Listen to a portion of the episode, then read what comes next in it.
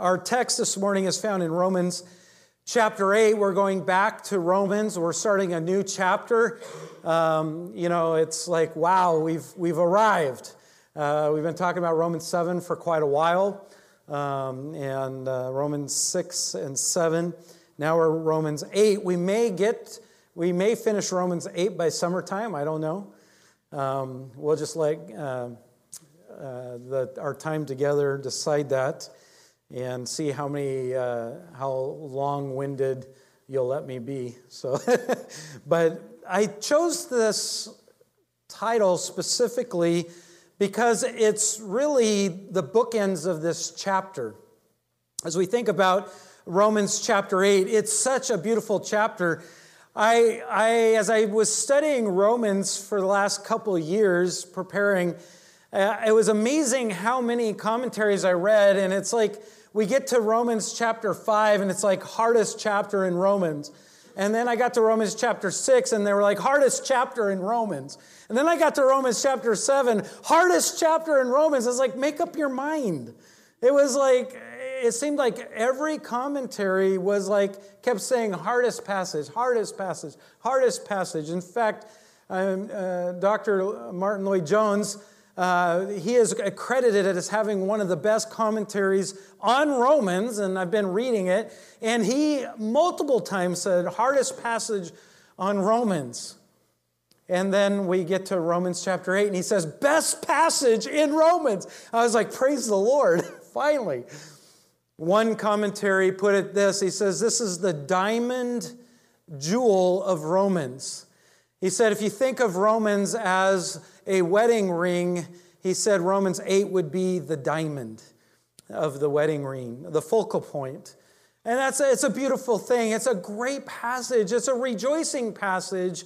It's, it's an encouraging passage, but sometimes also we can get so encouraged that we, we forget the importance of this passage.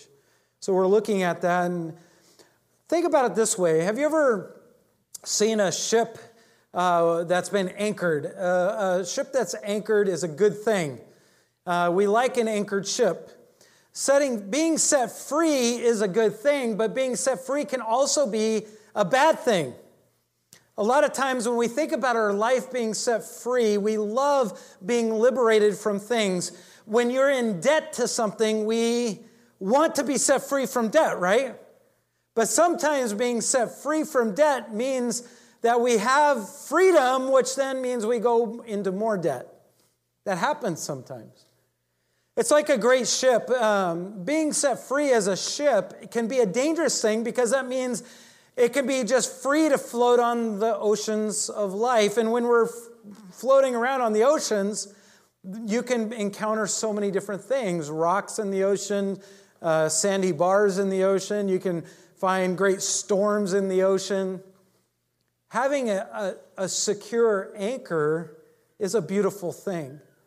When we get to Romans 8, we want to realize being set free from our sin is like the most victorious thing that we can proclaim, which God has done for us. But it also means it comes with great security. It, does, it means that not only do we have freedom, but that means that that freedom came with security so that we're not just tossed around by every whim of life. See, one of the things is, is when we find security or we find freedom, a lot of times we use that freedom wrongly. And it leads to insecurity. Sometimes freedom to do whatever we want in life creates an inward focus that brings insecurity. But that's not the freedom that God has given us when He justified us, when He brought us into a right relationship with Him. Being in Christ has given us great freedom, great victory, but what comes with it is great security.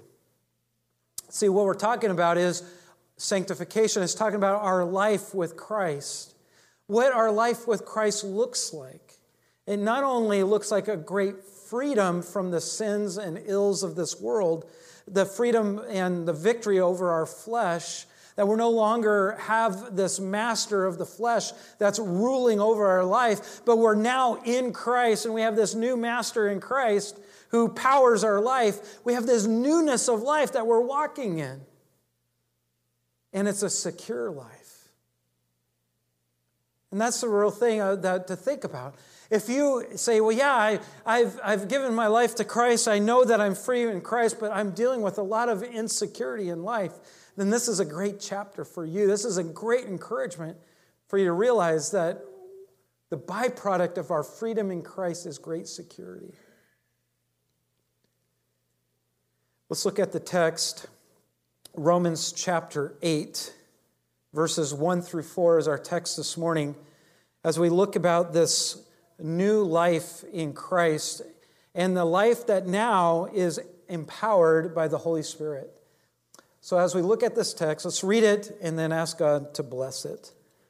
Verse 1 it says, There is therefore now no condemnation for those who are in Christ Jesus. For the law of the Spirit of life has set you free in Christ Jesus.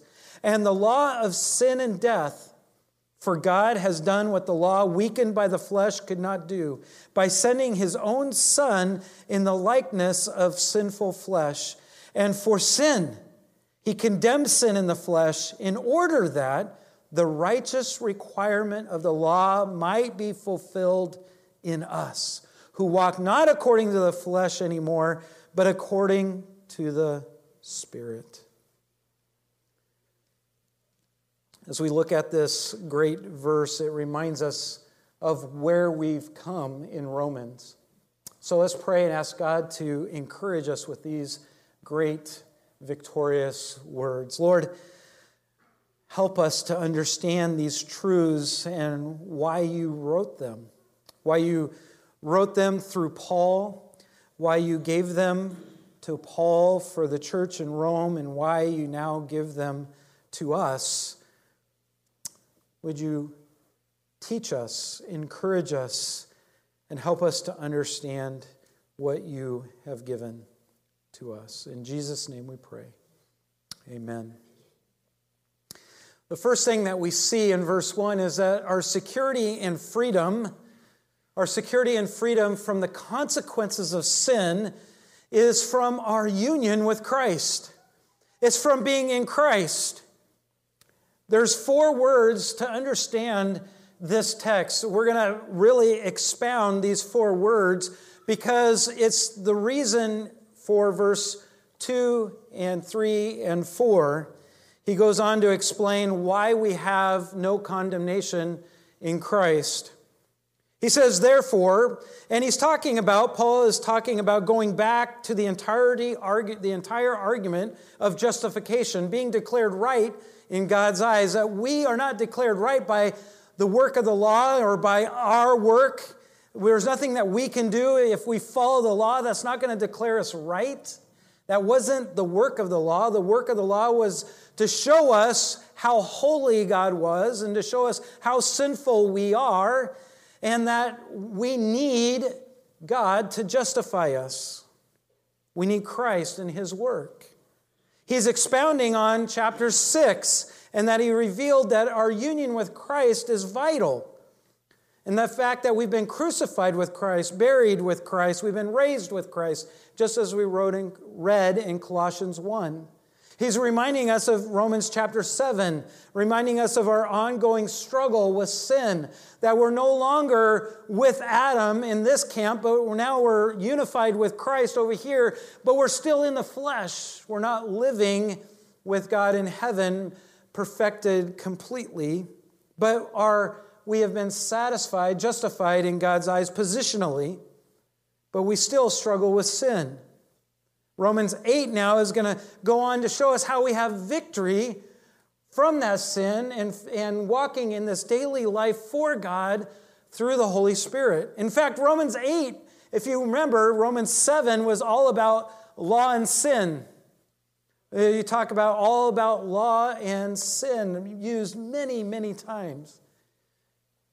Romans 8, 20 different times, is going to mention God's Spirit if you were to take what is the work of the Holy Spirit? What does the Holy Spirit do in the life of the believer? Well, Paul is going to expound on that work that he does and how he uses the Holy Spirit in your life. Verse 1, he says, Therefore, because I God has justified you, you now have no condemnation. You are not declared guilty in the eyes of God. Romans, if you remember, and you go back to Romans chapter 7, if you turn back and look just at look at verse 6, it's almost the same wording when he says, but now. He says, Paul said, but now we have been raised or released from the law, having died to that by which you've been bound, so that we serve in the newness of the Spirit and not in the uh, oldness of the letter of the law. The idea here is, is that we're no longer under the law, but under the Spirit of the law, or the, the law of the Spirit. Paul's reminding us that therefore we used that we went back and we were going back, and because God has justified us, we now are condemned. But did you notice that he said, no condemnation? In the Greek, it's actually, therefore, thou is no, no condemnation. It's no twice. It's emphatic. It's, it's saying that there is no, not even one ounce of condemnation for those who have been justified.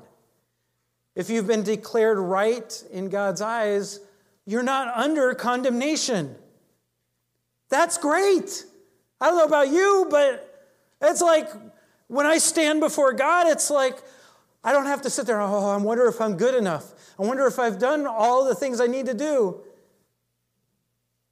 Because I've been justified by the work of Christ, and I'm not using the law to try to be justified, or I'm not using moral religious things to be justified. I've been declared right in God's eyes because of Christ's work. I now know for certain, I am secure in the fact I am not under a guilty verdict. I am no longer walking that long mile to the electric chair. I'm not under a guilty sentence. I'm no longer condemned before God. I'm not on death row. Right?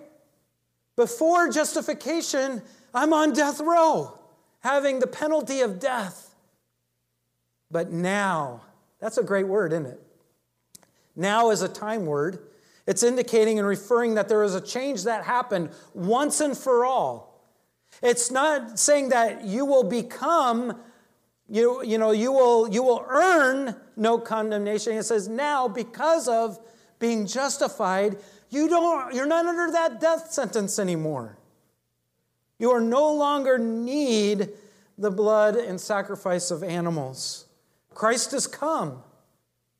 Hebrews chapter 10 says, Once and for all, Jesus offered himself as a perfect and final sacrifice for all eternity. It's a great time word, but now we no longer have condemnation.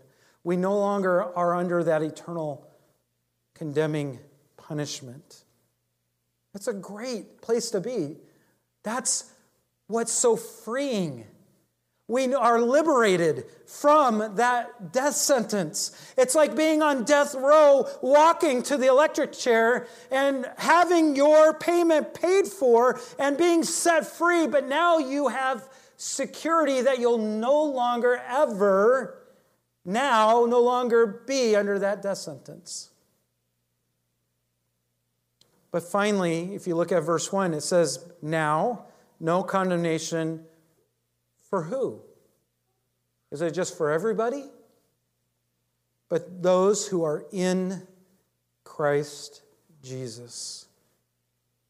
These are, this is a great blessing.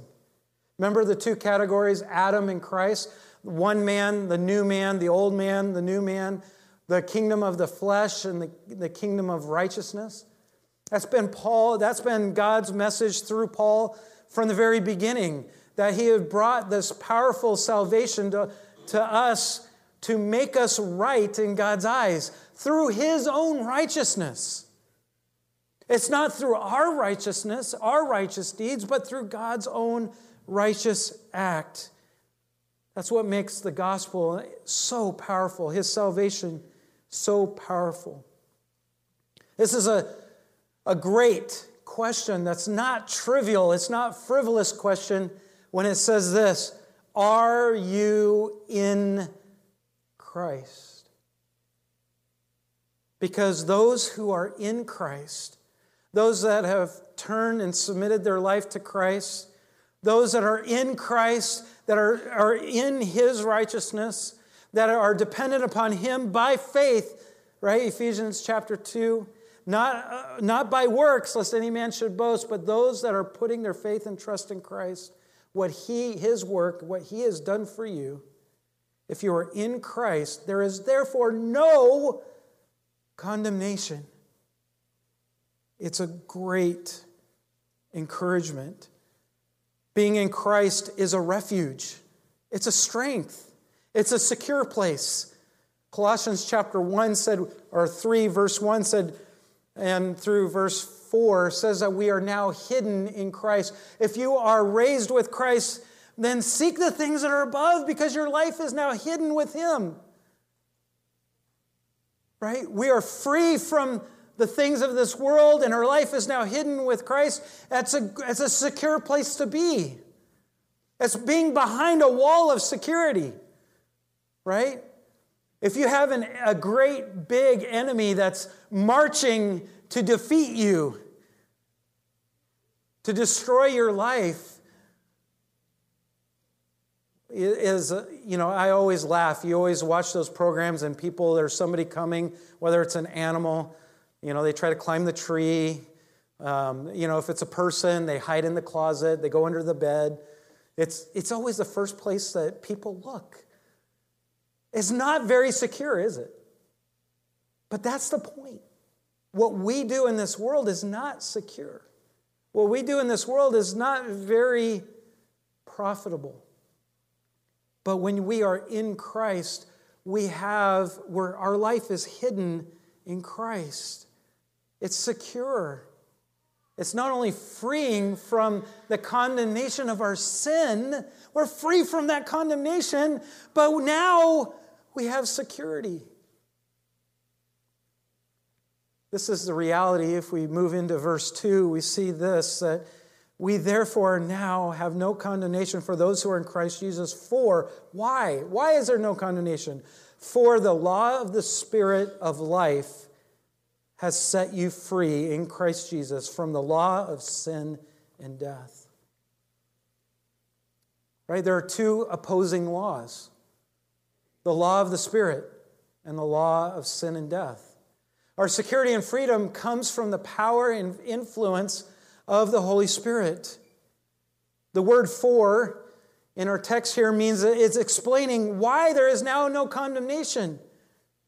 Because we're not under this sentence of death anymore. For the wages of sin is death, but the gift of God is eternal life through Jesus Christ our Lord.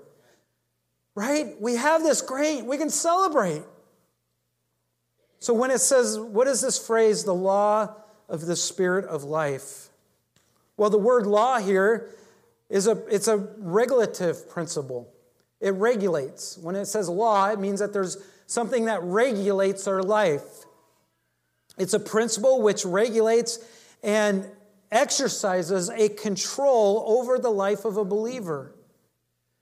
What Paul is saying, what God is telling us here is, is we have no condemnation because we have the law of the Spirit that the Holy Spirit now is exercising power and influence in our life towards life.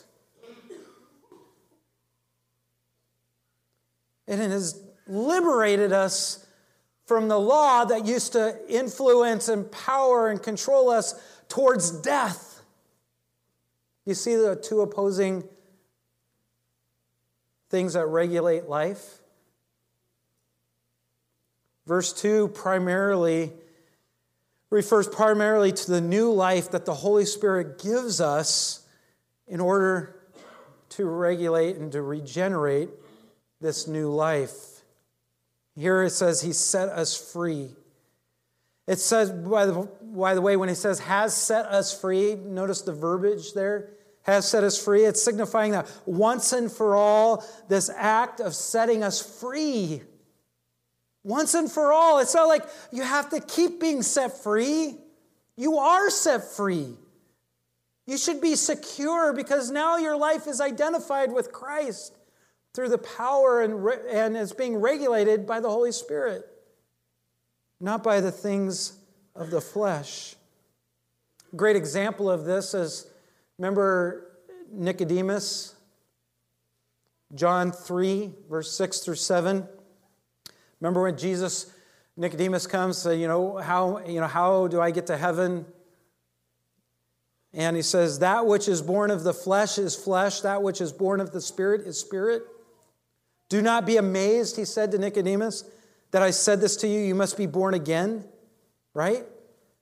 Because we need to be born of the Spirit. We need a new regulating power in our life, and that is the Holy Spirit. That's where our security and freedom for this new walk with God comes from through the power of the Holy Spirit. Jesus went on to say in John 6, 6 uh, 63, it says, It's the Spirit who gives life. The flesh profits nothing. The words that I have spoken to you are spirit and are life. Here's what we glean from this religion, moral principles, good things, no matter how no matter how much we try to follow it, can deliver anyone from the power of sin and death. All the good deeds in the world will not set us free from the law of sin and death. To be set free, you need the newness of life, you need the Spirit.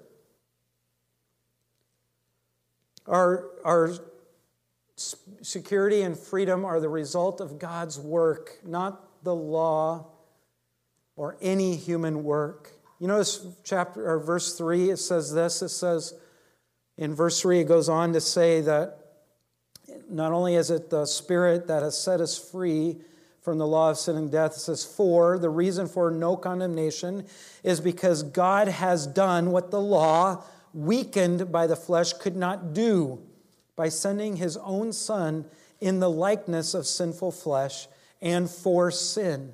He condemned sin in the flesh.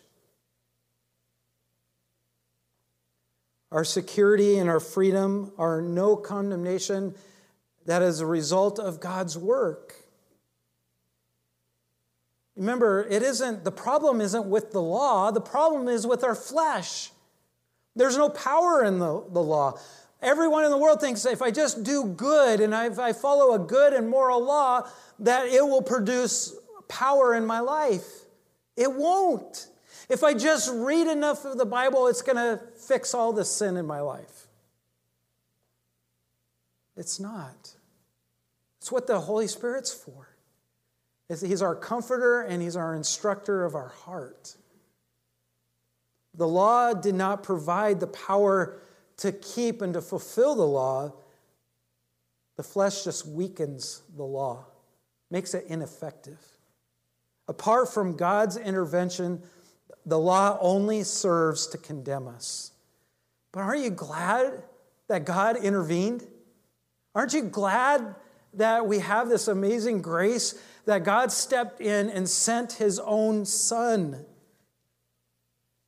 Salvation is completely from the Lord by sending his own son in the likeness of sinful flesh. You notice? You need to see the balance here, the importance here. He didn't say that he came in the flesh. It didn't say that he came in, uh, came in sinful flesh. It says that he came in the likeness of sinful flesh. Jesus did not come in that sinful flesh, in that he was with, because he is without sin. If he had been born in sin, we would not, he would have had to die for his own sin. He did not come in the likeness of flesh, which would mean that he was truly not human. but he was truly human and bore all the sin of the world on his flesh on the cross and conquered death once and for all for us. But Jesus came in the likeness of sinful flesh. His body was a real body so that he could die for the human sins, but he also was sinless so that he could be the Lamb of God without blemish, dying as the perfect substitute for our sin. The word and the verbiage is very specific here. This is what God did. He didn't just give us a partial substitute, He gave us a complete substitute. He didn't give us something that we had to keep coming back to and keep doing something in order to be saved. He saved us by the work of cross for sin.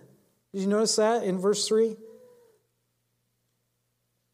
For God has done what the law could not do by sending his own Son in the likeness of, of sinful flesh and for sin. The literal Greek phrase here, by the way, for sin, means to deal with the sin problem.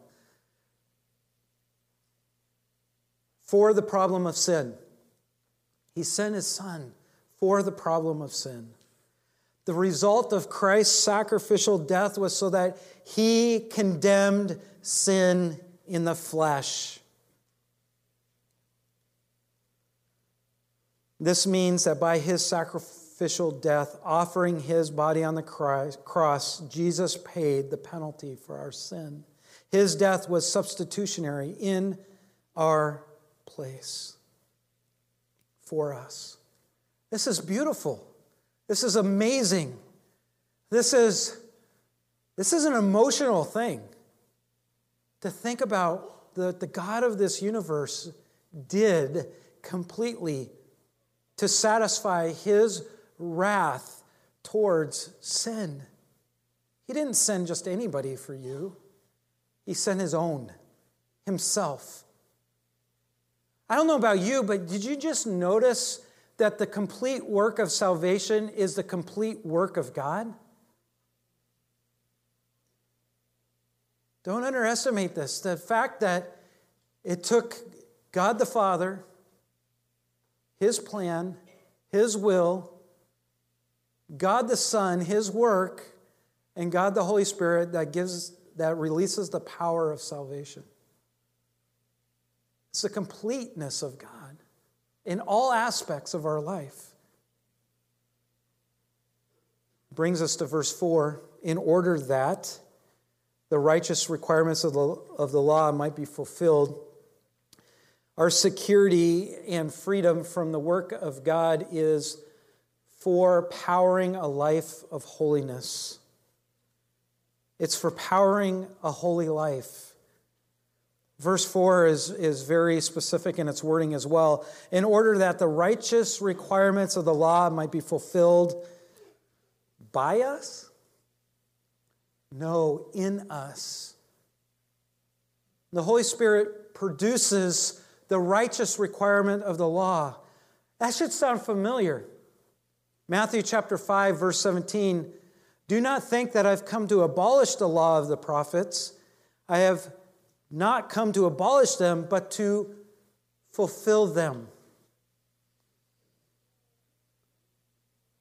Our security and freedom by the work of God is the power for the righteous, holy life. Remember when First Peter says, Be holy because I am holy? We're like, wait a minute, I can't be holy. There's no way I'm not holy. But our identity is now in Christ. Our life is now hidden in Christ. It's all based on His work. Our holiness is produced because we're no longer identifying with the old self, but now we're raised with Christ, identifying with Christ, and now empowered by the work of the Holy Spirit in our new life. Our new life has been born by the Spirit, not by any work that we could do. And he said, for fulfilling, it says in the end of verse, by sending, says, in order that the righteous requirements of the law might be fulfilled in us who now we walk not according to the flesh, but walk according to the Holy Spirit. Walk here is just another way of saying lifestyle. God sent his son to do the work that we can never do for ourselves. He gave us the Holy Spirit to empower us to live a righteous and holy life. You ever wonder why, when in the New Testament, we're given the command to live a righteous and holy life that the Israelites never could do? Why did they keep making mistakes over and over and over again? Keep offering sacrifice after sacrifice and after sacrifice? Because they didn't have the power of the Holy Spirit, the Holy Spirit directing their life. A righteous and holy life is not because of our work, it's because of the Holy Spirit as we, we're learning here that it's a new lifestyle. That's why in 2 Corinthians 5 7 it says, For we walk or have a lifestyle by faith, not by sight. Sight, sight, our life, if our life is driven by sight, it's going to be moralistic. It's going to be under our own power. It's going to be what we like and dislike. Holiness is going to be subjective be subject to the flesh. Think of, when you think of a subjective way of living, it's being directed by human desire. But that's why we see in 2 Corinthians 5 7, for we walk by faith, trusting in the power of the Holy Spirit. Galatians 5:16 but I say walk by the spirit and you will not gratify the desires of the flesh. Ephesians 2 2 in, it says talking about our old self. It says, in which you once walked, your lifestyle was once this way, following the course of this world, following the prince and the power of the air, the spirit that is now at work in the sons of disobedience. But Ephesians 2:10 it says for we are now God's workmanship created in Christ Jesus in him for good works which God prepared beforehand that we should walk in them. I love Ephesians 4. Therefore, a prisoner of the Lord, I urge you to walk in a manner worthy of the calling in which you've been called. Look carefully then how you walk, not as wise but unwise, Ephesians 5:15, Philippians 3:17, brothers, join in imitating me and keep your eyes on those who walk according to the example that you have in us. Verse 18, for many of whom I have often told you now tell even with tears, walk, or their lifestyle is one that is an enemy to the cross of Christ. Colossians 1:10. So to walk in a manner worthy of the Lord, fully pleasing to him, bearing fruit in every good work and increasing in the knowledge of God. Colossians 2 6, therefore, as you received Christ, Jesus as Lord, so walk in him. Verse 3 7, in these you also once walked when you lived in them, the things of this world. But Colossians chapter 4, verse 5 walk in wisdom towards outsiders, making the best use of your time.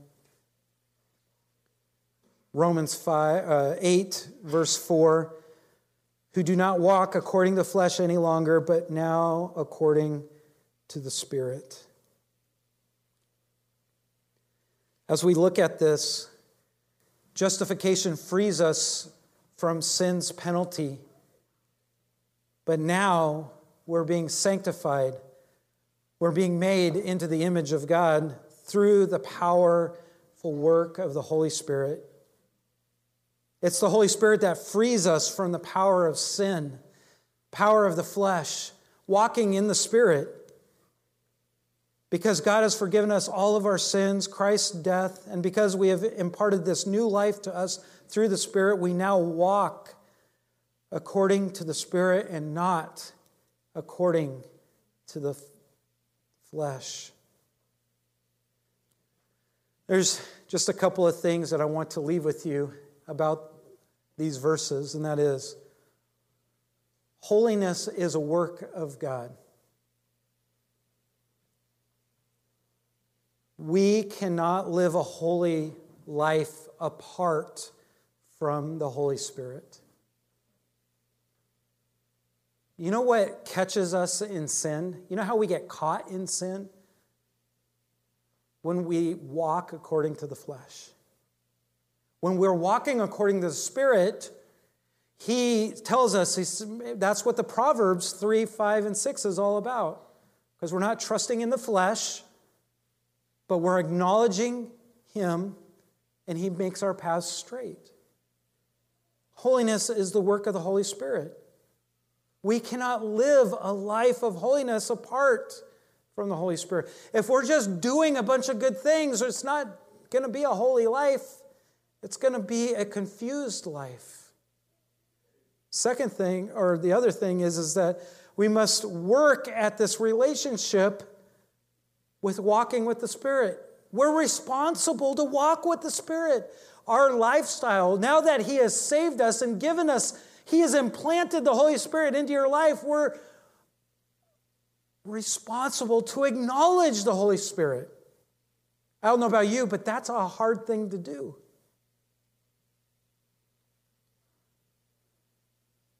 walking by faith, what we know to be true and trust in, not by sight, right? The Holy Spirit is hard because our eyes see so much. We desire so much. We want so much. But we have everything in Christ. We, at work, we have to acknowledge and walk in the Spirit. That's why he says in Ephesians, walk carefully then, circumspectly. Walk very carefully, like you're walking through this world. Treat everything like it's a landmine. But if we're walking by the Spirit, guess what? We don't have to worry about those landmines because He's going to direct you and He's going to make your path straight. By the way, the other thing that we see here is that holiness, a life of holiness, is mandatory, it's not optional. One of the things I saw this question, so I was reading a commentary, It says, Is discipleship necessary? Yes, in many forms.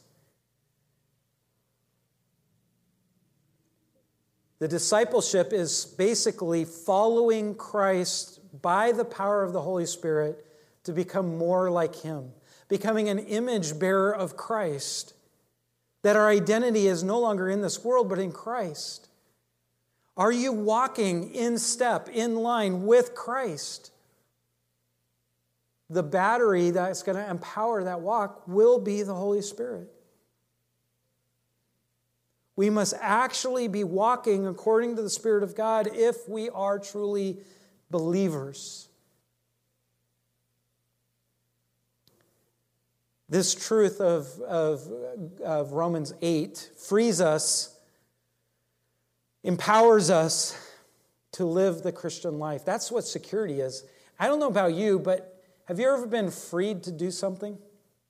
Or given the way that some people say the privilege to do something? I tell you what, I'm going to give you the privilege. You now have the responsibility to do this thing. And you're like, I don't want to do it. it scares you to death. You all of a sudden feel insecure because the thing that you've been freed to do seems impossible. I've never done that before. What God is telling us in these first four verses is that what this position that you now find yourself in, I've given you not only the power, I've freed you from the consequences of your sin, the condemnation that you were under, the death sentence you were under, but I've also given you the power to live this new life. It's kind of like what he told Moses, right? Moses said, I can't, I can't speak. I'm right there with Moses. I'm always tongue twisted. God says, Who made man's mouth? Can't I, if I made your mouth, can't I put the words in it? Yes, Lord. What was he telling him? It's like, look, the same power that I had to create you is the same power that I will give you to share my message. What this is telling us is that we are not on a performance treadmill. It's like, okay, get on the treadmill. We need to become better, better believers, right? You're like, it's my first anti Donald illustration. I just had to poke you. no, he said, we are not on a performance treadmill trying to gain God's eternal acceptance. It's already a done deal. Therefore, now there is no condemnation for those who are in Christ Jesus. Not only that, it's, it's because the reason for that is because we are in Christ, because it was His work, because the law couldn't do it, because I gave you the Holy Spirit to set you free, to liberate you, and empower this new lifestyle that I've given you. This new, you're a new creation in Christ. We just have to listen. We have to seek that new relationship. We have to have a new lifestyle empowered by the Holy Spirit. How do we walk with the Spirit? Why do you read the Bible? So you can know God and walk with God. Know God and walk with God. Why do you pray? It's not to get what you want, it's to talk to God about what you know about God. It's to fellowship with God, to be honest with God.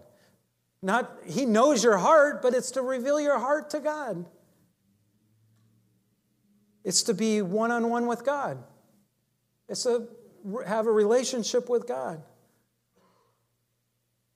Do you walk with the Spirit? Are you practicing walking with the Spirit, or are you just ignoring the Spirit and living a life in the flesh? Are you walking by sight, or are you walking by faith? Which one is, is your lifestyle determined by? Is your wisdom coming from the things of this world, or is your wisdom coming from that which is above, from God? Romans 8 is beautiful. We're going to over and over, we're going to see that we have great security because we have a great God. We need to magnify God and stop minimizing God. We need to magnify the Holy Spirit and stop minimizing the Holy Spirit. We need to magnify the work of Christ and stop magnifying our work of who I am. I only am what I am because of Christ. That's all any of us can say. I love what Paul said at the end of chapter 7. He said, Thanks be to God through our Lord Jesus Christ. So then, I myself serve the law of God with my mind but with my flesh I serve the law of sin. Verse 24, he said, Wretched man that I am, who will deliver me from this body of death? Praise the Lord for our standing through the work of God, through the work of his Holy Spirit, through Christ. It is that which Paul said, I can do all things through Christ who gives me strength. That all things, by the way, is great contentment and satisfaction because the power to live a holy life came through the work of Christ. All things is not about flesh, it's about spiritual things. Let's pray. Lord, we thank you for this great work that you've done for us. We thank you for Romans proclaims that we no longer have to worry about this freedom, that we can just go run around and just do whatever we want, and to be insecure about what and worry about what we can't do. We don't have to worry about sharing the gospel and being insecure in our ability of sharing the good news of what you've done for us because it's not our work, it's your work.